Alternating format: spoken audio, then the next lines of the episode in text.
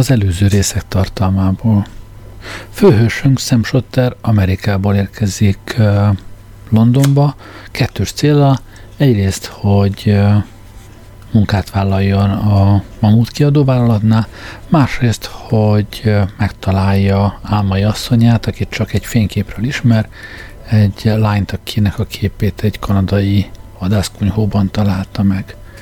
Amint Londont elérte, merő véletlenségből rábokkant a házra, ahol az imádott nő lakik, bár vele még nem találkozott, és hirtelen felbuzdulásból kibérelte a szomszédos házat, majd elment és megbeszélte újdonsült munkadójával, a Mamut kiadóvállalat vezetőjével, hogy a Pike házi társalkodónál fog állásba lépni.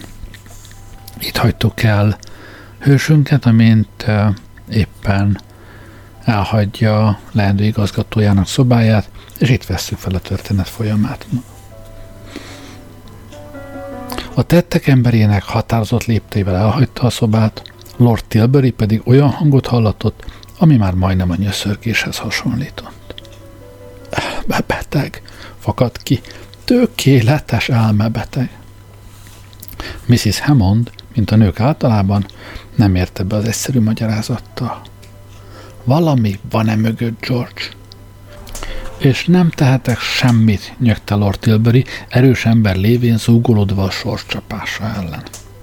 Egyszerűen muszáj a kedvében járnom, különben valami eszelős trükkel megszökik, és Python táviratokkal fog bombázni, hogy miért ment át tőlem. Valami van-e mögött, ismételte Mrs. Hammond nyomatékosan. Ez nyilvánvaló. Még egy ilyen sotterféle fiú se venné ki a Vren szomszédjában álló házat még aznap, amikor partra száll, ha csak nincs valami oka rá. Biztos vagyok benne, hogy egy lány van a dologban. Lord Tilbury kisebb fajta rohamon esett át, a szeme kidüllett, keze megmarkolta a szék karfáját. Jézus, Mária, Franci, csak ezt nem mond. Python félrehívott, mielőtt elutazott volna, és nyomatékosan figyelmeztetett, hogy vigyázzak, mikor és hogyan engedem a fiút kapcsolatba kerülni a, a másik nem tagjaival. A lányokkal, mondta Mrs. Hammond. Úgy van, a lányokkal, mondta Lord Tilbury, mintha teljesen meglepni ez a csinos fogalmazás. Azt mondta, a fiúnak volt valami ügye, vagy egy évvel ezelőtt. Mr. Wrennek biztosan van egy lánya, mondta Mrs. Hammond továbbfejlesztve teóriáját. Van Mr. Wrennek lánya? Honnan az ördögből tudjam, kérdezte Lord Tilbury, nem minden ok nélkül méltatlankodva. Nem tartom nyilván mindenkinek a családi életét, aki csak ebben a házban dolgozik. Hívd fel és kérdezd meg tőle. Nem hívom. Nem akarom, hogy az embereim azt higgyék, elment az eszem. Különben is. Lehet, hogy tévedsz. Nagyon csodálkoznék, ha úgy volna, mondta Mrs. Hammond. Lord Tilbury sápadtan bámult rá.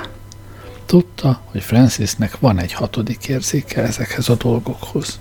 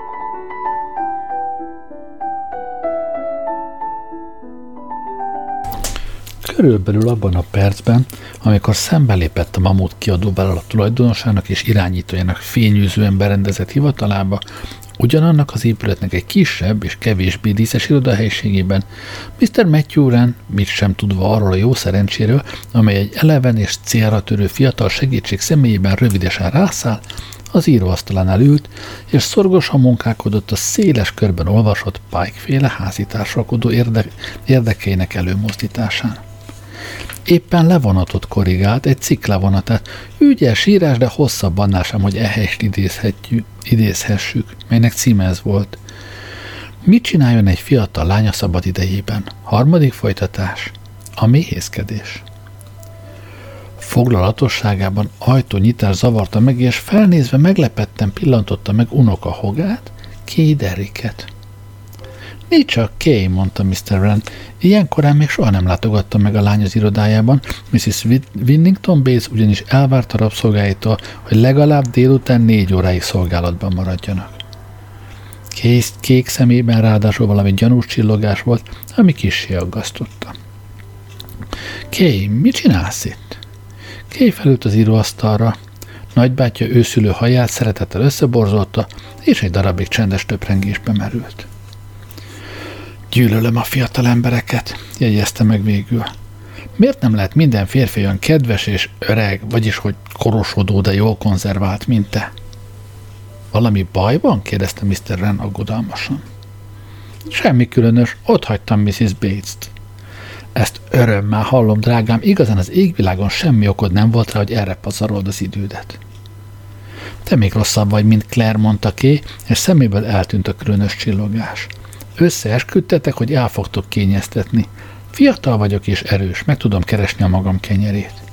Csak hogy, folytattam, miközben ujjával a bási fejét kopogtatta, hogy szavainak nyomatékot adjon, nem vagyok hajlandó olyan munkát végezni, ami azzal jár, hogy az embert Claude Bateshez hasonló férgek megcsókolják.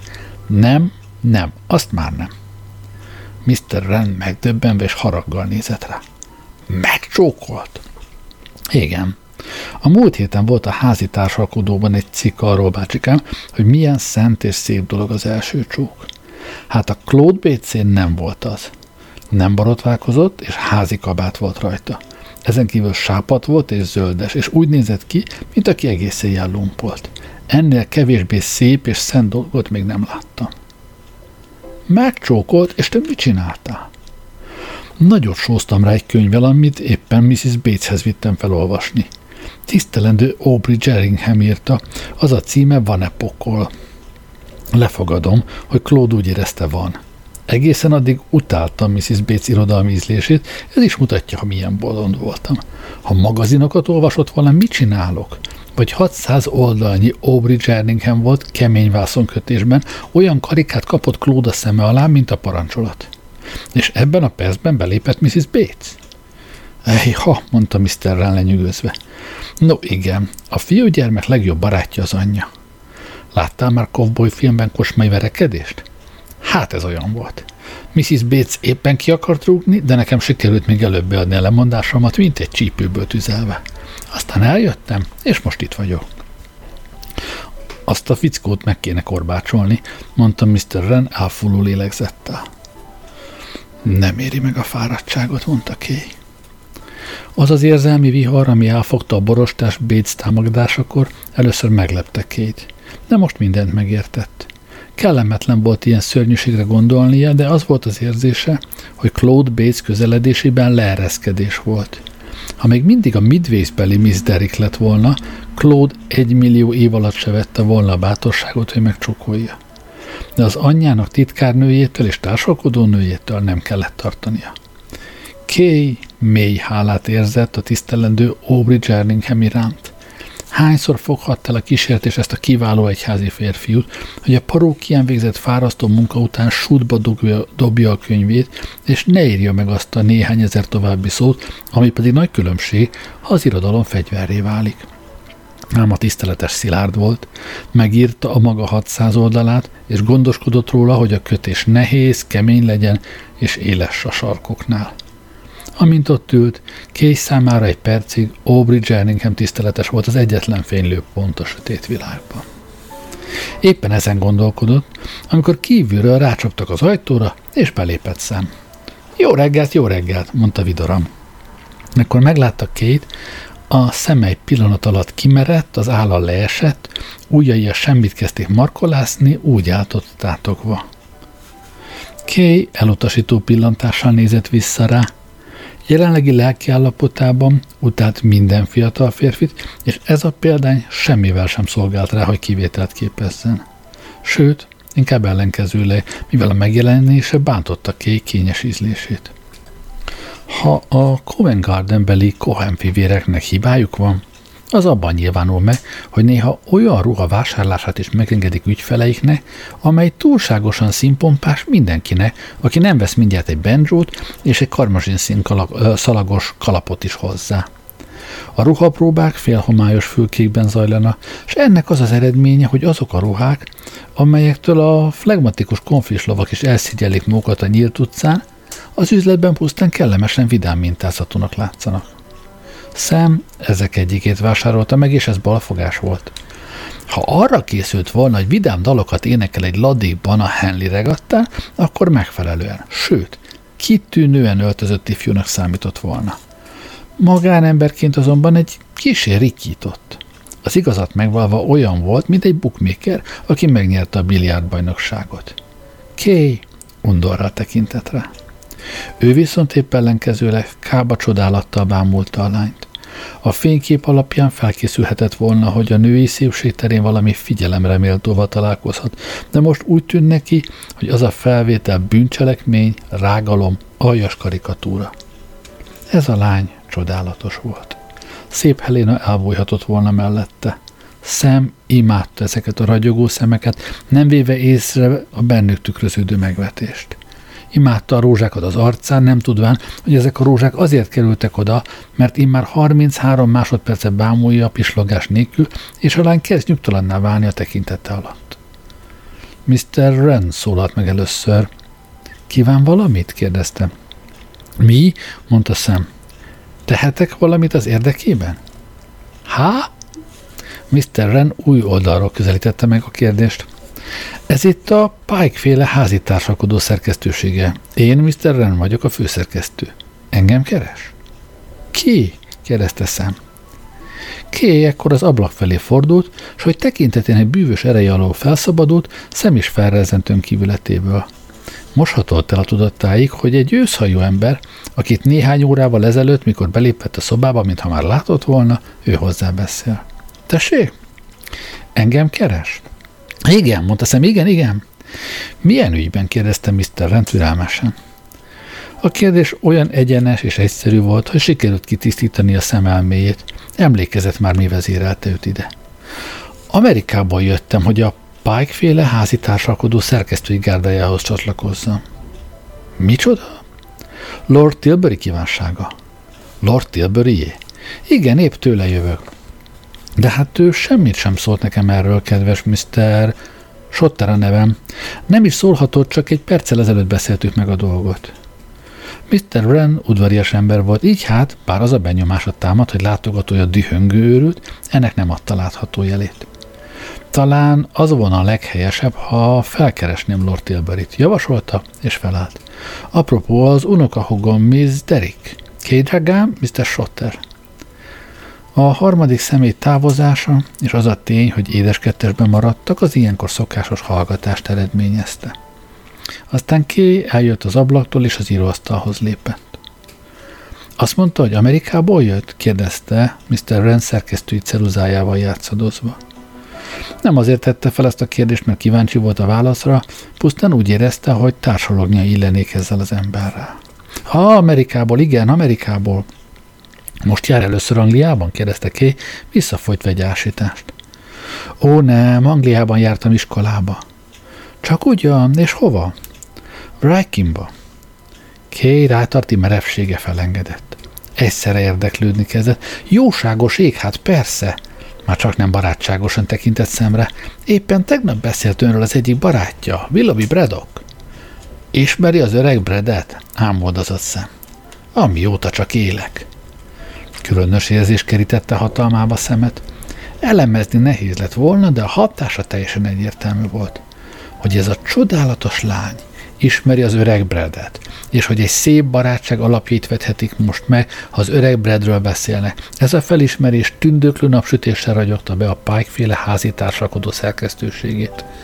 Madarak csiviteltek a mennyezetéről, és hangjukba hegedűk és hárfák dallama vegyült. Tényleg ismeri Bredet? Együtt gyerekeskedtünk. Micsoda remek fickó. Igen, nagyon kedves. Micsoda belevaló gyerek. Igen. Micsoda nagyszerű pasas. Igen, mondja csak, Mr. Shatter, mondta Kay megunva ezt a Dean Seamus. Emlékszik az iskolában egy Bates nevű fiúra? Szemarca elsötétült. Az idő elhomályosította ugyan a haragos sajt előtti eseményeket, de a seb még nem heged be. Emlékszem. Willoughby pedig azt mesélte, hogy maga egyszer megverte Bézt egy sétabotta. Igen. Nagy sétabot volt? Igen. Nagyon megverte?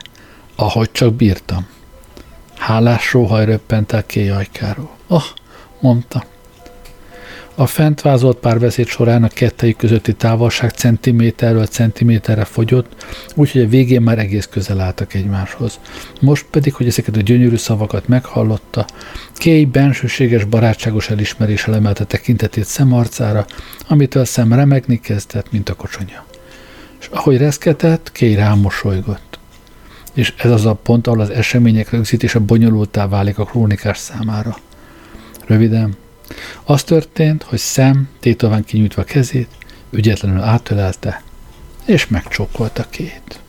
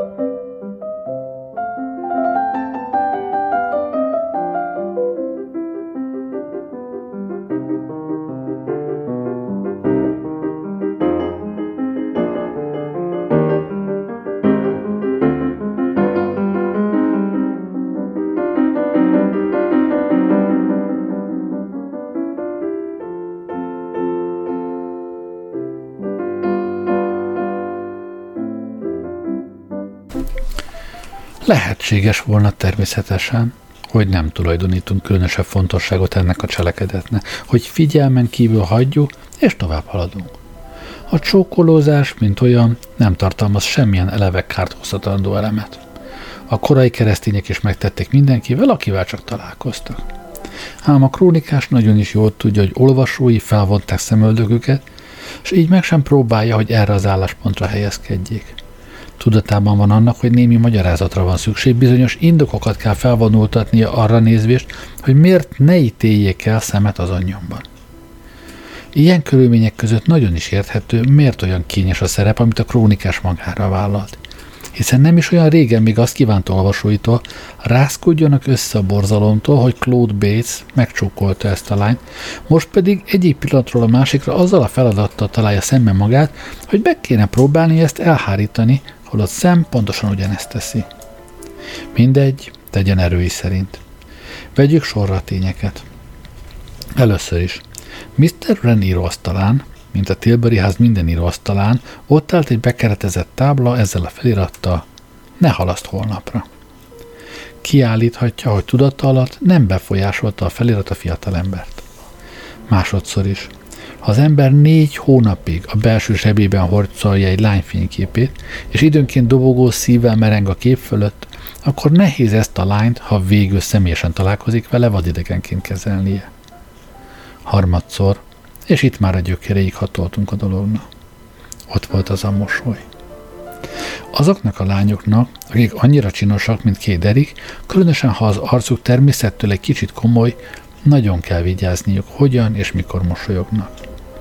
Kay arcában volt valami, ami, ha a lány éppen csak azon tűnődött, hogy milyen szalagot tegyenek kalapjára, az idegenekben olyan képzetet keltett, mintha az élet szomorúságán borongó, hótiszta lelket látnának.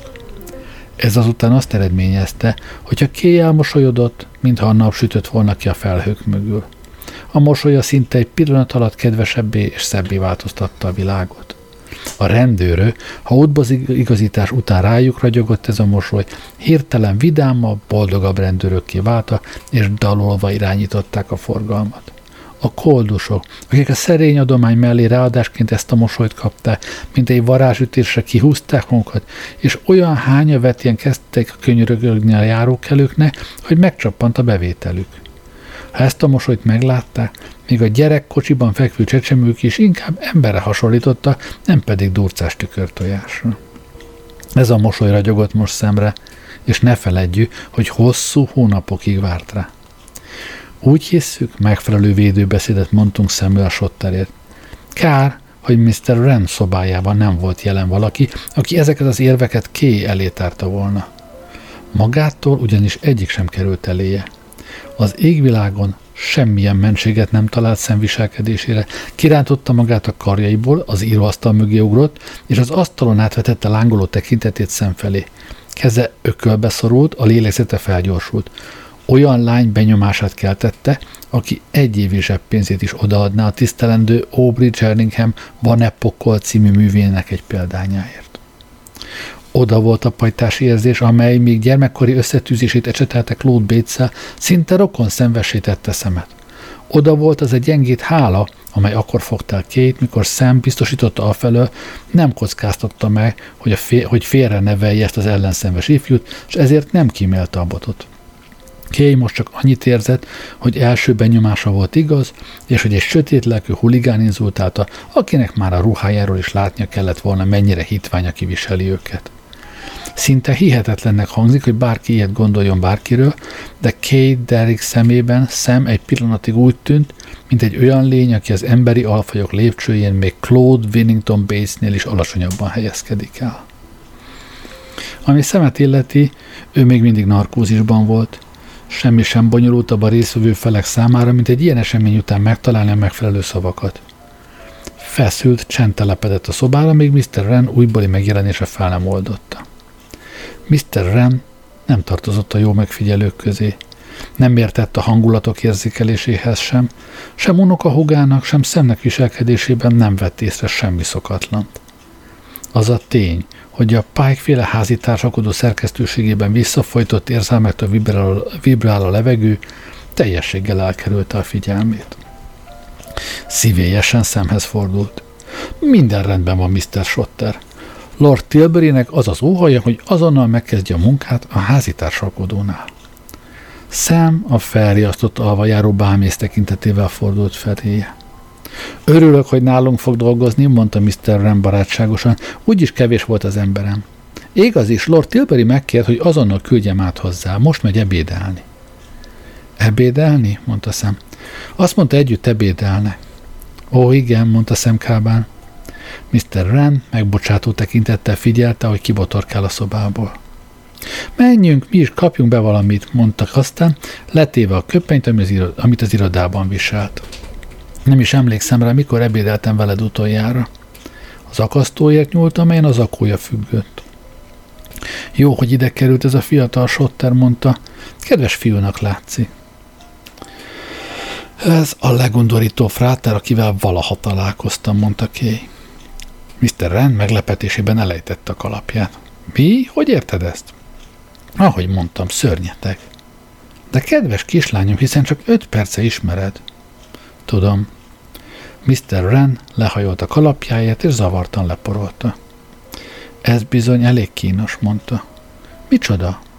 Hát, hogy ez a véleményed Sotterről. Nem értem, hogy miért, nem hinném, hogy valaha találkozom még vele. Pedig még fogsz vele találkozni. Nem tudom, hogy lehetne elkerülni. Lord Tilbury épp most mondta, hogy Sotter kibérelte a Monre Post. A Monre Post? Kay az íróasztalba kapaszkodott, csak nem azt a monreposzt a szomszédunkban. De igen, a szomszédját pedig nehezen kerülheti el az ember. Kéfoga összekoccant. Meg lehet oldani, mondta.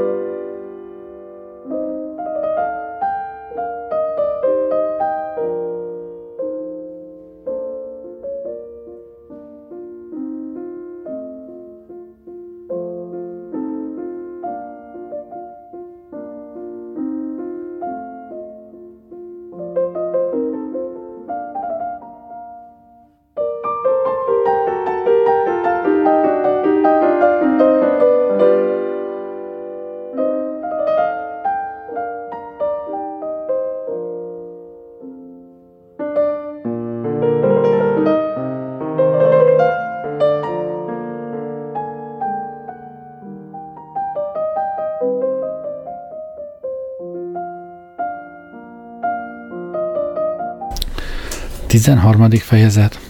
Egy szindikátus a színre lép. A Tilbury céggel áttellemben, amellett az épület mellett, amely a csemetéink, a szombati hírek, a brit lányok, a fiúk kalandos hetilapja és még több újonnan alakult mamut kiadvány szerkesztőségét foglalja magában, áll egy négy emeletes omladózó épület. Szinte fenséges a maga toprongyosságában.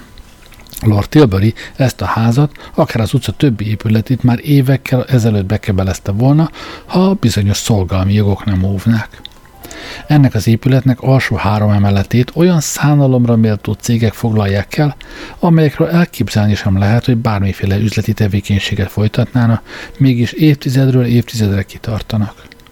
Az ablakok piszkosak és üresek, a feliratok nagy része lekopott, így a második emeleten azt hozzák a közönség tudomására, hogy itt a ja és sum er rub tár g őzi a tisztes ipart, felettük pedig a Smith, és G urak. Ez a titokzatos cég, ami üzletágát tömören csak így jelezte. R. Csak a negyedik, egyben utolsó emeleten csapja meg az embert a modern idők szele. Itt a felirat nem csak olvasható és aranyozott, hanem ha elolvassák, megmozgatja a fantáziát is. Így szól. Tilbury Detektív Ügynökség Kft. J. Sheringham Erdei, igazg. Nagy, megbízható gárda.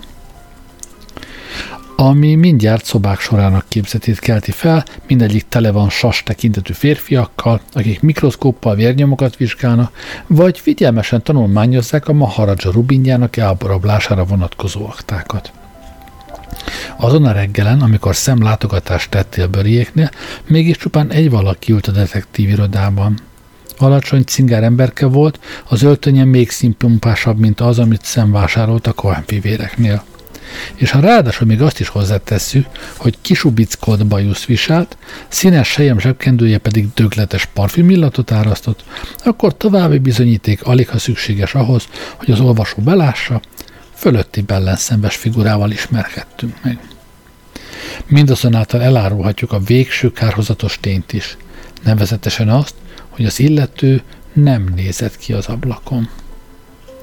A Tilbury Street igen keskeny, és ennek az ember omladozó háznak negyedik emeleti ablakai pontosan szemközt helyezkednek el a Tilbury irodaépület negyedik emeletével. Alexander Twist ezért abban a helyzetben volt, hogyha kedvet tartotta volna, egyenest benézhet a Mamut kiadó hivatal tulajdonosának magánszentélyébe, és ezáltal szerthetett volna arra a szellemi emelkedettségre, ami bizvást elérhető, ha valaki ezt a nagyembert munka közben látja. London sok millió lakosa közül egyedül őnek járt módjába, hogy megfigyelje, amint Lord Tilbury a lépteit rója, ír az íróasztalánál, vagy ki tudja, mély roppant gondolatokat mond a diktafonba. Ő mégis inkább az asztalánál ült, és passziánszozott. Lefogadható, hogy csalt is. Úgy érezzük, szükségtelen ennél többet mondanunk. Mr. Twist olyannyira elmerült ebben az ostoba játékban, hogy először nem is jutott el a tudatáig, valaki kopog az ajtón. Csak akkor emelte fel riadtan a fejét, amikor a kintáló személy türelmetlenül rávágott az ajtóra valami nehéz tárgyal, ami akár egy női napernyő fogantyúja is lehetett. Mr. Twist a fiókba söpörte a kártyákat, helyre rántotta az akóját és fürgén felállt. A kopogtatás üzletet jelenthetett, és Mr. Twist, aki nem csak J. Sheringham Adair igaz volt, hanem a nagy megbízható gárda is egy személyben, nem hagyhatta, hogy készületlenül lepjék meg. Szabad, kiáltotta. Egyetlen fürge kézmozdulattal fontosnak látszó papírosokat teregetett szét az asztalon, és gondterhelten összevont szemöldökkel föléjük hajolt, mikor kinyílt az ajtó. Látogatóját megpillantva töprengő, kemény arc kifejezése felengedett. A lány, aki belépett, 20 éveinek közepetáján járhatott, az arca csinos, de pillanatnyilag meglehetősen gondterhelt. Mogyoró barna ragyogó szeme abból a fajtából való volt, amely ritkán jár együtt félénk és visszahúzódó lélekkel. Élénk színű ruhát viselt, és az ablakon beáramló fényben a haja fémes feketén csillogott. Szervusz, Dolly, mondta Mr. Twist. Szervusz, mondta a lány rossz kedvűen. Egy éve nem láttalak, Dolly, azt se tudtam, hogy Angliában vagy. Foglalj helyet. A látogató helyet foglalt. Az Isten szerelmére csimpi, mondta bágyat kíváncsisággal nézve vendéglátóját, honnét szedted ezt a bozótot? Mr. Twist kéletlen, őszinte körökben forgott, a Csimpi becenév a csimpánz rövidítése. Egyébként nem csak barátai ismerték ezen a néven, hanem az amerikai rendőrtisztviselők is, akik még ennél is jobban szerették volna ismerni. Pályája kezdetén ragadt rá, mivel arcvonásainak elrendezése némiképp majomhoz tette hasonlatossá. Jó, nem? kérdezte Mr. Twist, szeretettel megsimogatva a bajusszát. Ez és a pénz volt az a két dolog, amit szeretett. Pazar, különben is el tudom képzelni, hogy bármely pillanatban a rács mögé kerülhetsz, tehát igyekszel minden bozontot megnöveszteni, amit csak lehet, és ameddig lehet. Mr. Twist kissé megbántódott, nem kedvelte a bajusza körüli élcelődést, nem kedvelte a tapintatlan célozgatást a börtönre. A lány szokatlanul nyers modora is meglepte. Az a Dora Gunn, akit ő ismert, napsugaras kedély volt, egyáltalán nem ez az összeszorított ajkó komor tekintetű perszóna, aki most itt ül előtte. A lány körülnézett, zaklatottnak látszott. Ez meg micsoda? kérdezte, napernyőjével az ablaküvegen díszelgő feliratra mutatva. Mr. Twist elnézően és nem minden büszkeség nélkül elmosolyodott az ötletek emberének tartotta magát, és azt az ötletet, hogy magánnyomozóként áll a világ elé, a maga nemében az egyik legszerencsésebbnek tartotta. Átszázás, semmi több mondta. Nem árt, ha van valami címkéje az embernek. Visszatartja a többieket a kérdezősködéstől. Engem nem tart vissza a kérdezősködéstől, épp ezért jöttem. Mondd csak, képes vagy arra, hogy nagy megöröltetés nélkül megmond az igazat? Ismersz engem, Dolly? Igen, azért kérdezem. Szeretném, ha megmondaná nekem valamit. Senki nem hallja, amit beszélünk? Egy lélek sem. És a kifutó fiú? Nincs kifutó fiú. Mit gondolsz, mi vagyok én? Rockefeller? A lány megnyugodva elővette egy tetszett, tetszető zsebkendőt, amely korábban a Herod's nagyáruház tulajdonát képezte, és az illető intézmény szándéka és tudomása nélkül került az ő birtokába. Csimpi, mondta, letörölve egy könycsepet a szemébe. Én olyan szerencsétlen vagyok. Csimpi nem volt az az ember, aki tétlenül tűri, hogy bajba jutott hölgyek zokogjanak a jelenlétében. Felállt és átölelte a lány vállát, de Dóra lerázta magáról a segítőkart. Ezt akár eláshatod, mondta asszonyi méltósággal, vett tudomásul, hogy férhez mentem. Férhez mentél? Bizony, tegnap előtt Molloyhoz. Molloyhoz? A szappanhoz? Mr. Twist elképett. Hogy az ördöbe támadt az az ötletet, hogy hozzám menj ehhez a darab ementálihoz?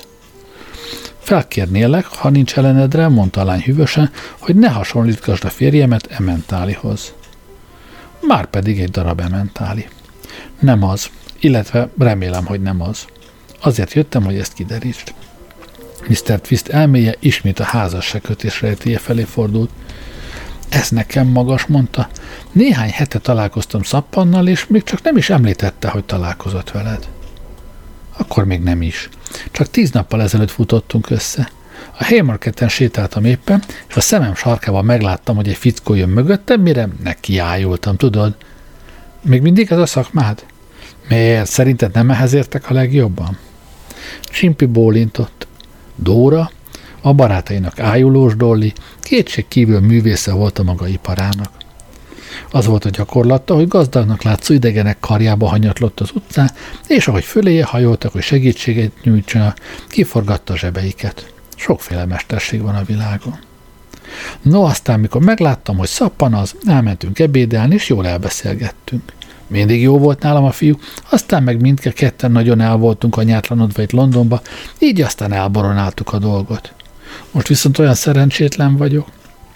Mi bánt tudakolta Mr. Twist? Elmesélem. Tegnap este vacsora után ez a szappan gyerek elment hazúról, és nem is jött haza hajnali négyig. Hajnali négyig, ahogy mondom, mikor csak két napja vagyunk házasok. No hát, ha azt képzeli, hogy a kis feleség az úgynevezett mézes hetek legis legközepén eltűri az ilyesmit, akkor még van egy dobása. Mit csinálták? kérdezte Mr. Twist együttérzően, de hangjából kihallatszott az a kenetteljes elégedettség, amit az aglegények tanúsítanak ilyen alkalmakkor. Sok mindent. Ő meg valami mesével próbált a libit igazolni. Ezt a mesét fogja most a tiszteletre méltó bíróság alaposan kivizsgálni. Csimpi. Mond, hallottál valaha egy Glass nevű emberről? Mr. Twist viselkedésében volt valami, ami azt sugalta, hogy vonakodva teszi meg vallomását, de aztán egy percnyi tétovázás után mégis válaszolt. Persze. Ó, igen. És szerinted ki volt az? Nagy ember, mondta Csimpi az őszinte tisztelet hangján. Egyike a legnagyobbaknak, az öreg Glass. Miben volt nagy, miben utazott? Hát ez még akkor volt, amikor te talán még nem is éltél. Azon kívül ideát történt, úgyhogy biztos nem hallottál még róla, de ez az ember két millió dollárt vitt el az új ázsiai banktól. Mrs. Molloyra láthatóan nagy hatással volt a bejelentés. Modorából, mintha kiveszett volna a gőgös komorság. Te meg szappan kapcsolatban voltatok vele? Persze, a legjobb cimborái voltunk. Klassz még él? Nem, a minap halt meg Buenos Airesben. Mrs. Molloy elgondolkodva beharapta az alsó ajkát. Hát úgy látszik, hogy szappan mégis igazat mondott. Nézd, Csimpi, az lesz a legjobb, ha elmesélem neked az egészet. Mikor nekiestem szappannak, hogy hol mászkált egész éjszaka, azzal a mesével jött, hogy egy Glass nevű régi ismerősétől levelet kapott, amit ez a Glass a halálos hájlágyán írt, és a levélben az volt, hogy az újjásai bankból származó pénzt nem tudta megléptetni, mert a kopók a nyomában volt, úgyhogy itt kellett hagyni az egész dohányt valami külvárosi házban elrejtve. Azt is megírt a szappannak, hogy melyik az a ház. Szappan meg azt hangoztatja, hogy azért maradt ki egész éjjel, mert átkutatta a házat, hogy megtalálja a cuccot. Én most csak arra volnék kíváncsi, hogy igazat mondott te, vagy pedig valamelyik mulatóhelyen volt az éjjel egy-két mariskával, és visszaélt a jóságommal. Mr. Twist megint csak vonakodva vállalta a mentőtanú szerepét egy olyan ember ügyében, akiért egyáltalában nem rajongott. Időbe telt, míg leküzdötte az érzelmeit. Igazat mondott, felelte végül. De hát hallgass ide, nem tiszta nekem ez az ügy. Ha ez a Glass azt akarta, hogy szappan markolja fel a dohányt, akkor miért várt ennyi ideig az értesítéssel? Nyilván azt remélte, hogy sikerül visszasettenkednie valahogy, és ő maga teszi rá a kezét. Viszont alig, hogy megérkezett Argentinába, azonnal belekeveredett valamibe, úgyhogy nyomban hűvösre tetté, és mire kikerült, már csak arra volt ideje, hogy megírja leveleket, aztán beadta a kulcsot. Ezt meg honnan tudod? Klassz nekem is írt. Tényleg? Na akkor itt van egy másik dolog, aminek megint nincs semmi teteje. Ha már megírt a szappannak ezt az egészet, akkor miért nem közölte mindjárt azt is, hogy hol van a pénz? Mármint, hogy a lábtörlő alatt, vagy a kéménybe dugva, vagy valami, ahelyett, hogy komámasszony hol az ollót játszon vele.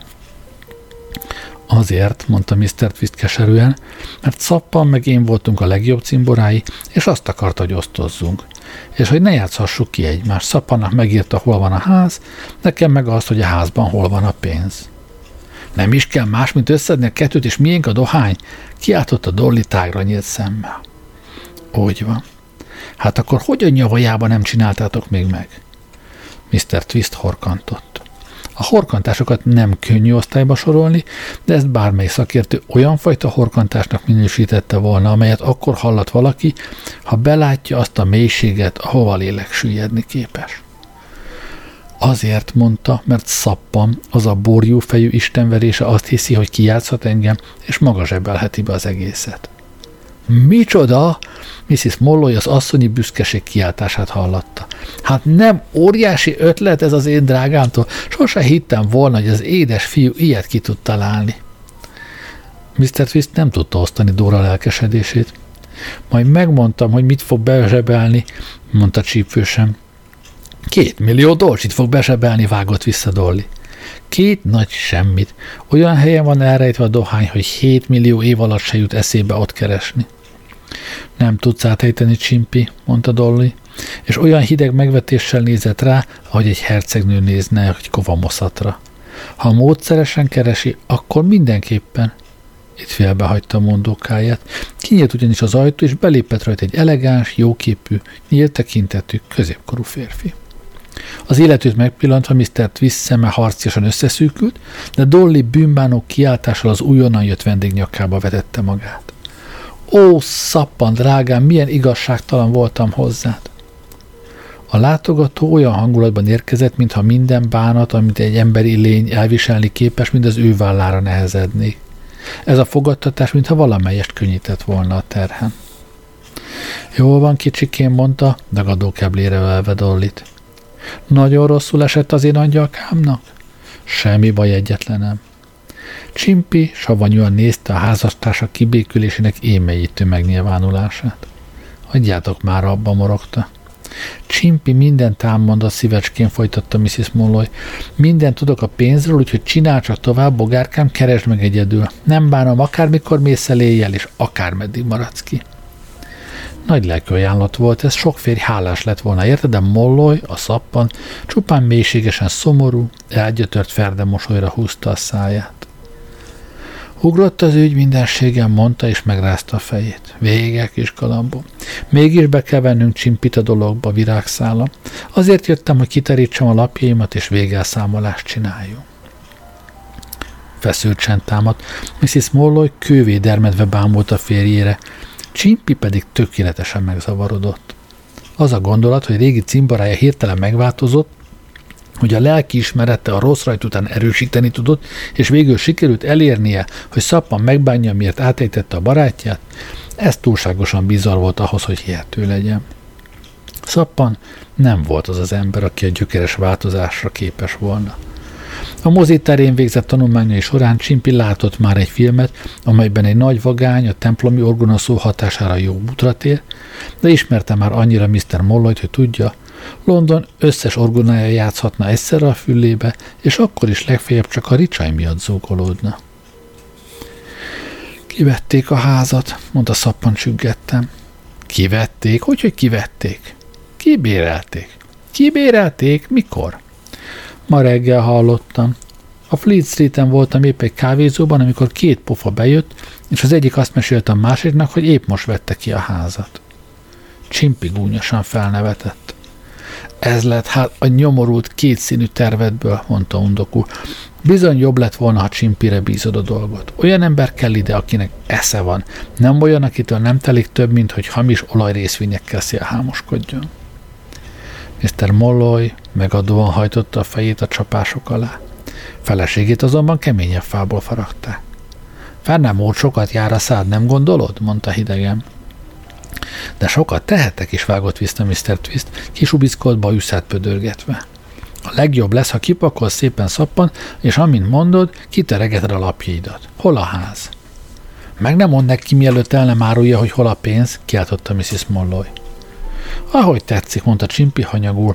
Papírra vetett valamit, és letakarta a kezével. Tessé, most te írd le a másik felét, aztán Dolly felolvassa mind a kettőt. Tényleg van valami tervet? kérdezte Mr. Molloy alázatosan. Nem is egy. Mr. Molloy leírta a magáét, Dolly pedig felvette a két papírszeletet. A víztárolóban olvasta. De hol sürgette Mr. Twist? Mon repos, Burberry Road, mondta Mr. Molloy. Aha, mondta Csimpi. Ha ezt egy héttel ezelőtt tudom, akkor már mindketten milliómosak vagyunk.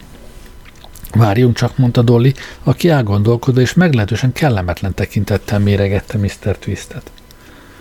Miféle dohány az, amit az öreg Glass elemelt a bankból? Amerikai értékpapírok drágaságon, mondta a férje, úgy forgatva a szavakat a szájában, mint a legfinomabb portói bort. Akár a készpénz. Mit eszeltél ki, csimpi? kérdezte tiszteletteljesen levéve egy pihét üzlettársa kabátójáról. Egy pillanat vágott közbe Dolly élesen. Ha ez így igaz, akkor hogy lehet a dohány a víztározóban? Ennyi idő alatt már teljesen szétázott volna. Bízhatlan dobozban van, természetesen, mondta Csimpi. Ó, csak ugyan, igen? Mi a baj, kedvesem, tudakolta Mr. Molloy, furcsán viselkedsz. Furcsán? Hát ha tudni akarod, csak azon töröm a fejem, hogy ez a pasi nem akar-e átéteni bennünket. Honnan tudhatod, hogy a valódi helyet írta a cédulára? Dolly, mondta Mr. Twist mélyen megsebezve. Dolly, mondta Mr. Molloy, nem annyira megsebezve, mint inkább haragosan. Rendkívül szerény véleménye volt saját képességeiről, amelyek az újonnan előállt helyzetben bármilyen terv összeállítására tették volna alkalmassá. Minden attól függ most gondolta, hogy udvarias legyen Csimpihez, aki kétségkívül páratlanul találékony álme.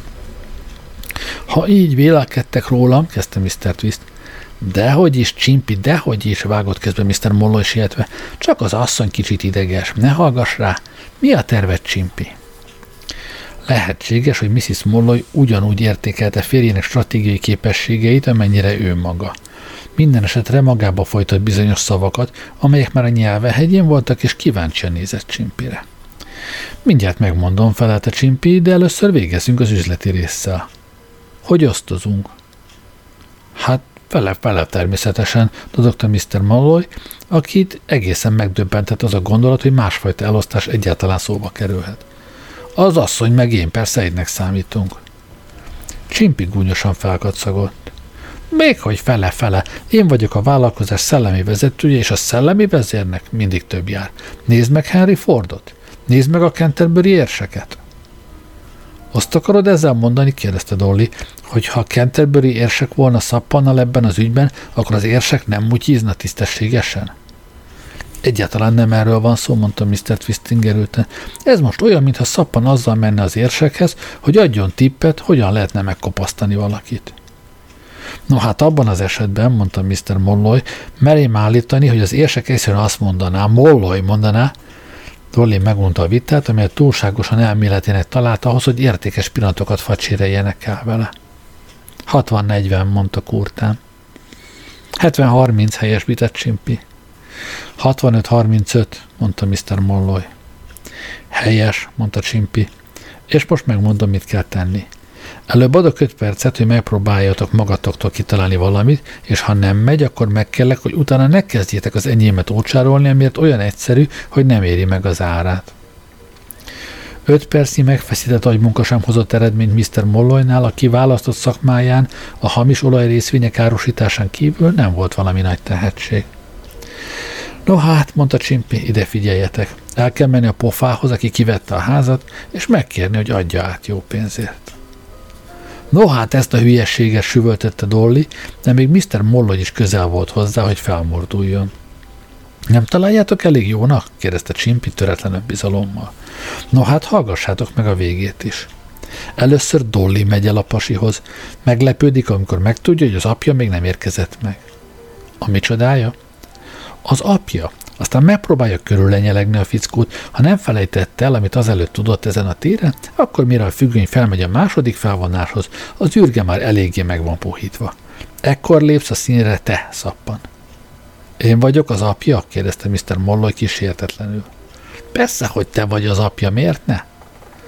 Mr. Monroe, aki kisé érzékeny volt a közte és asszonykája közötti korkülönbségre, úgy talált, hogy Csimpi ezúttal elmulasztotta a rájellemző tapintatot. De közben olyasmit mormogott, hogy megőszíti majd egy kicsit a halántékát. És aztán, kérdezte Dolly, aztán, mondta Sim, Csimpi, szappan előjön egy mesével. Mr. Molloy felragyogott. Úgy tartotta, hogy mesék előadásában tudja a leginkább hozni a formáját. Szappan elmondja, hogy sok-sok évvel ezelőtt ebben a házban született. Mi az, hogy sok-sok évvel ezelőtt? E- kérdezte Mr. Molloy megbántva. Sok-sok évvel ezelőtt, ismételte Csimpi rendíthetetlenül, mielőtt ki kellett vándorolnia Amerikába, és eladnia a drága öreg házat. Gyönyörű emlékei vannak a gyepről, amelyen kicsi gyermekkorában hemperget, és egyszerűen imádja a ház minden tégláját. Kedvenc rokonai mind az emeleti szobában lehették ki a lelküket, stb. stb. No hát én azt mondom, fejezte be Csimpi nyomatékosan, hogyha a fickóban van egy csöpnyi jó érzés, és ha Dolly jól csinálja a megelőző munkát, akkor nyert ügyünk van. Feszült csend támadt. Menni fog, mondta szappan. Lehet, hogy menni fog, mondta Dolly kis óvatosabban. Muszáj, hogy menjen, mondta Szappan, nagyot fogok alakítani. A hapsi három percen belül telesírja a zsebkendőjét. Sok függ Dollitól is, figyelmeztette Csimpi. Attól ne félj, mondta, hogy határozottan. Én jól fogom csinálni, de várjatok csak. Fel is kellem öltözni az akcióhoz. Meg kell venni például azt a paradicsommadár tollas kalapot, amit ma délelőtt láttam a Regent Street-en. Mennyi? kérdezte a szindikátus két másik tagja egy lélegzettel. 19 font. 19 font, mondta Csimpi. 19 font, mondta Szappam. Hamu szürkére válva összenézte, míg Dolly kitartóan magyarázott valamit arról, hogy olcsó húsnak híg a leve, meg hogy befektetés nélkül nincs haszon. Kell egy új ruha is folytatta, meg új cipő, új napernyő, új kesztyű, új nekínosz, drágám, könyörgött Mr. Molloy, légy egy kis belátással. Dolly hajthatatlan volt. Egy nő, mondta, nem érhet el eredményt, ha nincs kellően adjusztálva. Ezt te is tudod. És tudod azt is, hogy a férfiak először a nők pracliát nézi, ami pedig a kesztyűmet illeti, méltóztassatok csak egy pillantást vetni arra, amit most visele, és kérdezzétek meg magatoktól, Jól van, na jól van, mondta Csimpi. Jól van, visszhangozta Mr. Molloy. Arcukra komorság ült, kemény férfiak voltak, de szenvedtek.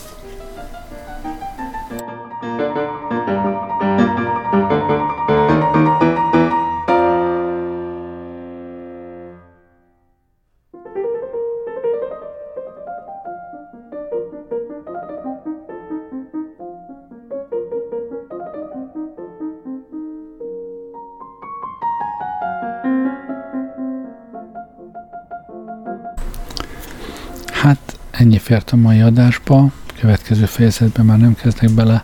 Köszönöm, hogy velem voltatok ma este. Jó éjszakát kívánok. Gerlei Rádiózott.